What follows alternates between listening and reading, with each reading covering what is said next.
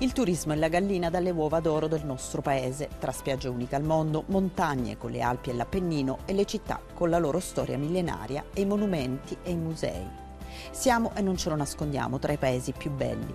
I turisti inondano le nostre città, spesso noi stessi preferiamo una meta italiana per le nostre vacanze a posti lontani. Ci spostiamo con la macchina, il treno, l'aereo, i traghetti e l'offerta però può essere di per sé migliorata.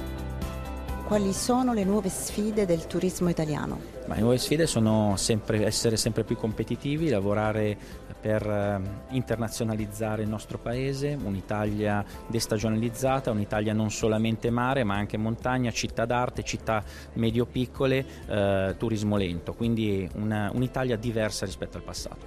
Noi siamo eh, una superpotenza mondiale nel settore del turismo. Secondo gli ultimi dati forniti da Enit, l'Agenzia Nazionale del Turismo, nel 2018 le presenze totali di turisti negli esercizi ricettivi italiani sono aumentate del 2% rispetto all'anno precedente.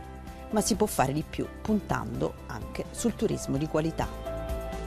Siamo tutti convinti di una potenzialità superiore, non utilizzata per come dovrebbe. Ecco, io ripeto che questa dovrebbe essere la propria sfida, cercare di creare nel nostro paese un'industria del turismo che oggi non esiste si deve fare di più, recuperare eh, qualità nel nostro modello di offerta. Nei prossimi anni, da qui al 2030, è l'industria crescerà di più dal punto di vista delle dinamiche dei volumi.